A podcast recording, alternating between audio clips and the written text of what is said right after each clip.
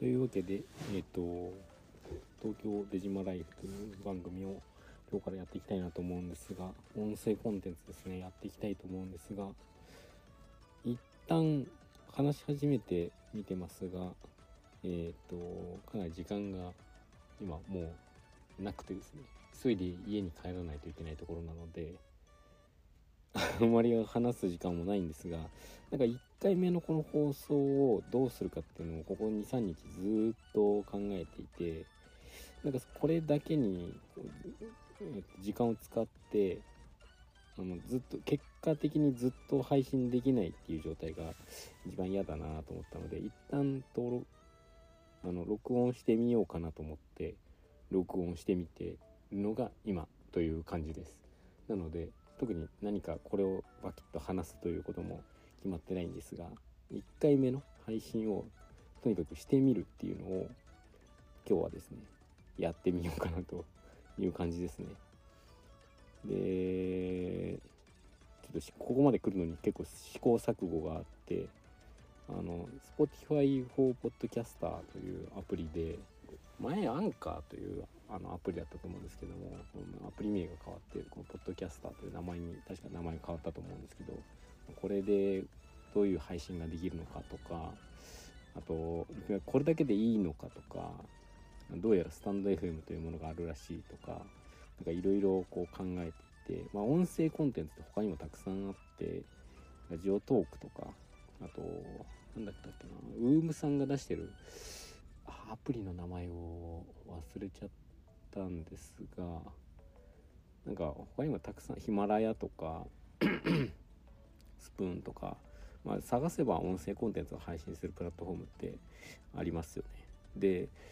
あの YouTube だったら YouTube にとりあえずどんどんアップしていけばいいやってことなんですけど音声コンテンツっていろんなプラットフォームがあるのでこれどれにやったらアップしていったらいいのかなっていうのを考えたりとかあと何を話そうかなとか、まあ、とにかく何を話そうかなかもしれないですね。これをな何を話そうかなと思いながらずっとでも話したいなと思いながらでもどうしようかなと思いながら数日経ってしまったのでちょっとこれ時間がさすがにもったいなすぎるなと思って一旦撮ってみるっていうことにしてみましたのでえーまあそんなにこうこれを話すっていうのを今日は固まってないんですがこの番組は基本的にデジタルマーケティングに関する情報を、えー、発信配信していこうかなと思ってます。僕自身あのずっと14年ぐらいですかね。デジタルマーケティングに関,、えー、関わる仕事をずっとしているのでその情報を発信して何か人の役に立つといいなというふうに思うのでデジタルマーケティング関連のことを中心に話をしてみようかなと思うんですけれども、えー、ただまあもしかするとあの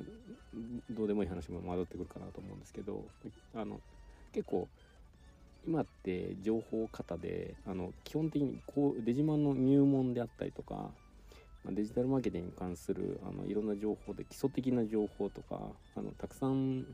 コンテンツとしてありますよね。YouTube ももちろんですけど、まあ、テキストのコンテンツもそうだし本もそうだし、うん、ブログとかもそうですけどいろいろあるんですよ。でもあのなんか雑談っぽくもうこれってぶっちゃけどうなのみたいな話ってあんまり出てこないんですよね。なのでそういうところをですね雑談も交えつついやこれ一デジマのに関わるものとしてのただの感想みたいなことになるかのかもしれないんですがちょっと話していってみたいかなと思います。というわけで今日はこの辺りでおしまいにして、えっと、明日以降ですね、えー、いろいろデジタルマーケティングのことについて話していきたいと思います。というわけで今回はここまで。では、いってらっしゃい。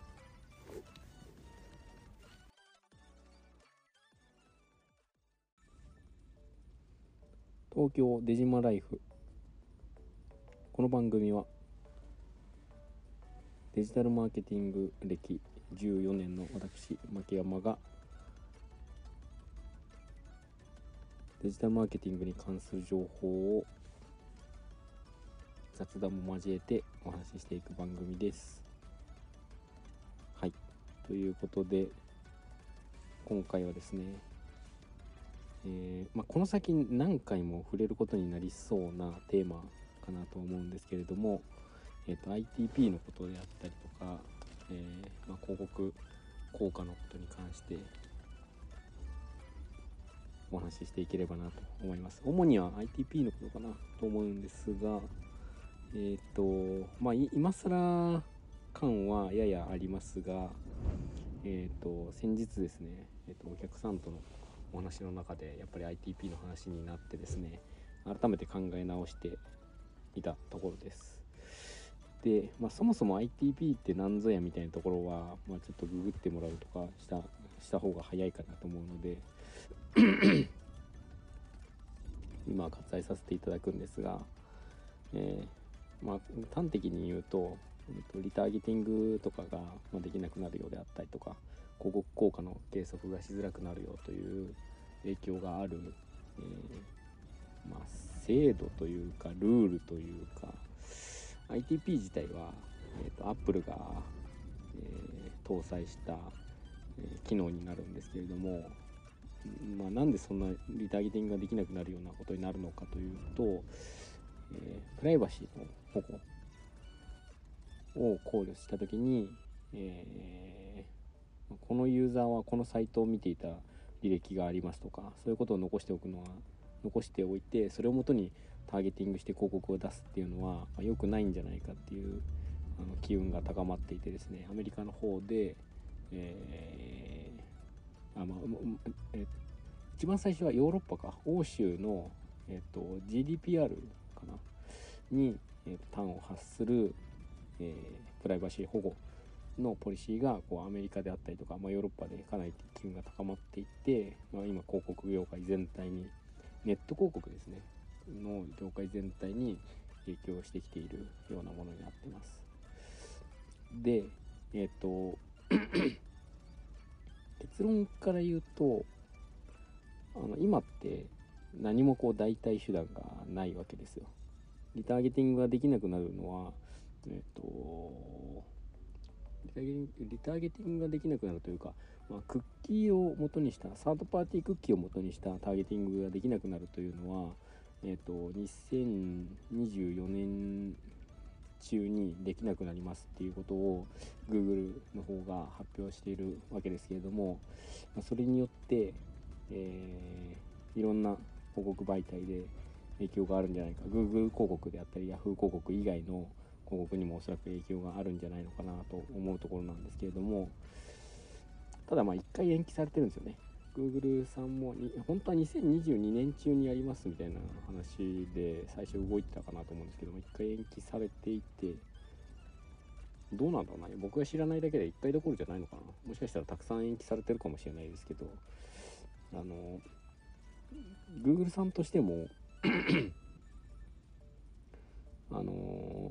全く何もしてないわけじゃなくて一応こうやったら広告効果計測できるんじゃないか。クッキーほど精度高くではないもののこういう風にやったらプライバシーを守りつつ広告効果計測できるんじゃないかみたいな手法はこう開発されていたんですけれどもそれ前にフロックというあの技術で開発開発されていたと思うんですけれどもあの頓挫しましたね。去年か去年かな。2022年中に頓挫しましたというので、えーと、リリースがあったかなと思います。まあ、あんまりあの大々的に出てる情報じゃないかなと思うんですけれどもただあのフロックという技術が、えーと、クッキーの代替のものとして開発されていたものの、えーと、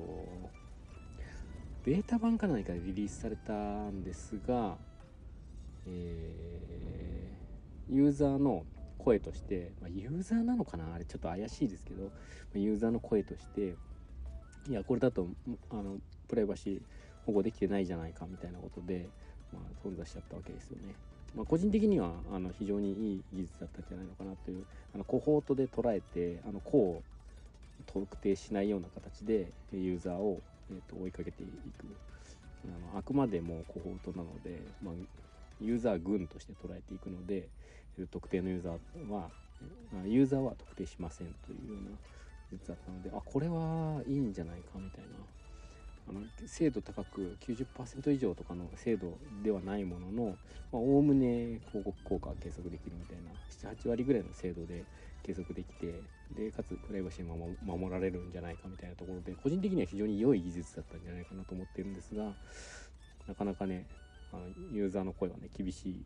ですねユーザーというか多分あの Google のことをこう何て言うのかなもう批判したい人なんじゃないかなというちょっと邪推なのかもしれないですけどなんかそんな気もしてくるんですが、えー、まあとにかくそれが頓挫しましたと。でじゃあどこか Google さん以外にあのそういう技術を何か開発しているのかというと一応開発しているところはあるはあるんですけれども電通さんとかがあのデータクリーンルームだとか言ってあの推し進めていたりしますよね。ファーストパーティーデータのクッキーを集めていって自社のターゲティングに利用しようみたいな。それも、えー、ユーザーの許諾を得たような形でいわゆるゼロパーティーデータと呼ばれるようなものを自社で、えー、蓄積していってでもユーザーは、えっと、可能な限りこう特定しないような形で、えー、でもターゲティング広告のターゲティングに使えるようなデータに加工していくみたいなことをやっていたかなと思うんですけども。まあなんせ電通さんが開発しているようなところ。電通とどこだったっけな？トレジャーデータかな？ちょっと今パッと出てこないですけども。そういう企業が、まあ、大手の企業が開発していたりとかはあるものの、まあ、それって言ってもファーストパーティーデータとかゼロパーティーデータなのでえー、まあ、個人個々の企業によって蓄積していかないとダメなんですよ。サードパーティーデータみたいに Google 広告さえやっていればあと他社で集められたデータも全部一様にこう使えるようになるみたいな、え、仕様じゃないわけです。そうすると、まあ、今まで通りのターゲティングとしてはやっぱり使えないと。なので、まあ、現状やっぱりどう考えてもやりようがなくてあのクッキーにサードパーティークッキーに代替するされるような技術っていうのはないというのが現状の、えー、まあ、現在地ですね。でえっ、ー、と今年の3月だったかな類似ユーザーのターゲティングができなくなりましたよね。Google 広告で類似ユーザーのターゲティングが使えなくなりますってメッセージが管理画面の上の方に出ていてで実際に使えなくなっていったかなと思うんですけどももうちょっと先だったかな？ごめんなさい。正確じゃないかもしれないですけど3月とか5月とか、まあ、でも今年2023年中に類似ユーザーのターゲティングが使えなくなるんですよいわゆるシミラーユーザーターゲティングみたいなのができなくなるわけですよね。でそれってもう完全にあのリターゲティングのことを、まあ、サードパーティークッキーを使ったターゲティングを派生したものなので、まあ、そのターゲティングが1個使えなくなりますと。でリターゲティングが使えるもののシミラーユーザーは使えなくなるわけですよね。でそれってもう完全にこの先リターゲティングも使えなくなる準備だと思うんですよ。まあこれは個人的な見解なので、まあ、それあなたの感想ですよねって言われると、まあ、そうですとしか言いようがないんですけどもでもあの動きとしてはあのー、リターゲティングが使えなくなる方向なんだろうなというのは個人的には結構確証を持っていて、えーまあ、確信を持っていてなのでじゃあどどうしたらいいのかみたいなところでいくと,、えーと、サイトあ、えーと、プレイスメントターゲティングであったりとか、まあ、サイトカテゴリーのターゲティングのようなユーザーの閲覧履歴を元にしないようなターゲティングはこれまでも同様に使えるので、えーと、そちら側でどうにかしていくしかないわけですよね。でその中でいくと、えー、Yahoo とか Google、まあ Yahoo かな？Yahoo とかでいくと特に、えーとサイえーと、サーチターゲティングと呼ばれるような、まあ、検索した検索履歴を元にした、えーと、ターゲティング、えー、過去30日以内にこのキーワードを検索したユーザーに対して広告配信するみたいなターゲティングがあったと思うんですけれども、まあ、そういうところであれば、えーと、Yahoo とか Google って一応ファーストパーティーデータなわけじゃないですか。あの他社の、えーとサードパーティーのサイトじゃないところから得た情報なので多分今後もきっと使えるんだと思うんですよ。なのでそういうサーチターゲティングのような技術はきっと残るんだろうなという気はしていてなので、えー、プレスメントターゲティングとそういうサーチターゲティングみたいなところを、えーメインにターゲティングっていうのは掘り込んでいって広告効果の効率化を考えていくことになるんじゃないのかなというのが、えー僕の、えー今時点で考えている現在地ですね。でこれは非常に広告運用者であったりとか、まあ、ネット広告のコンサルという人たちが多分ね結構個人によってななんていうか思想が分かれているところなんじゃないかなと思っていてそれでもリターゲティングはあのきっと残るだろうからあの使い続けていくんだ。リターゲティングを極めていった方がいいんだという派閥と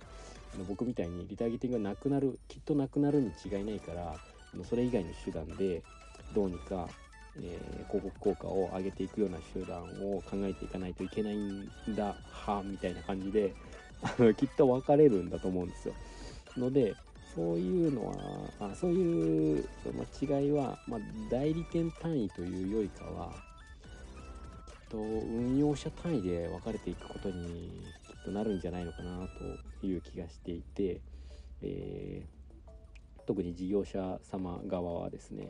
あのあこの運用者の人はあのサードパーティークッキーに対してどういう思想なのかなっていうのをあの雑談交じりでもいいので一回聞いてみるとあの面白いんじゃないのかなと思います。本当にあの人によると思います。今でもリターゲティングゴリゴリやっていってどうにかリターゲティングで広告効果を改善しようという人たちは結構いるし逆に僕の方がちょっと少数派なんじゃないのかなと思うんですよ。シミュラーユーザーもやめてあのリターゲティングもできるだけ使わないようにして、えーリターゲティング以外の広告配信手法で広告効果を上げていくためにはどうしたらいいのかっていうのをちょっと考えて、えー実施していくっていう人は割と少数派なんじゃないのかなと思うのでうんそうですね。まあちょっとそこはあのあの代理店の代理店の思想というよりかはあの個人の思想によるところなんじゃないのかなと思うので、えー雑談の中で聞いてみると良いんじゃないのかなと思います。さあというわけで今回は ITP のことについてお話ししていったわけですが、えっと、この話題はですねきっと今後もずっとお話ししていくことになりそうな気がしているので新しい技術が出ましたとか、えっと、こういう技術が使えなくなりましたとかいろいろ続報があるんじゃないのかなと思うので、えー引き続き話していければなと思います。というわけで今回は以上になります。いってらっしゃい。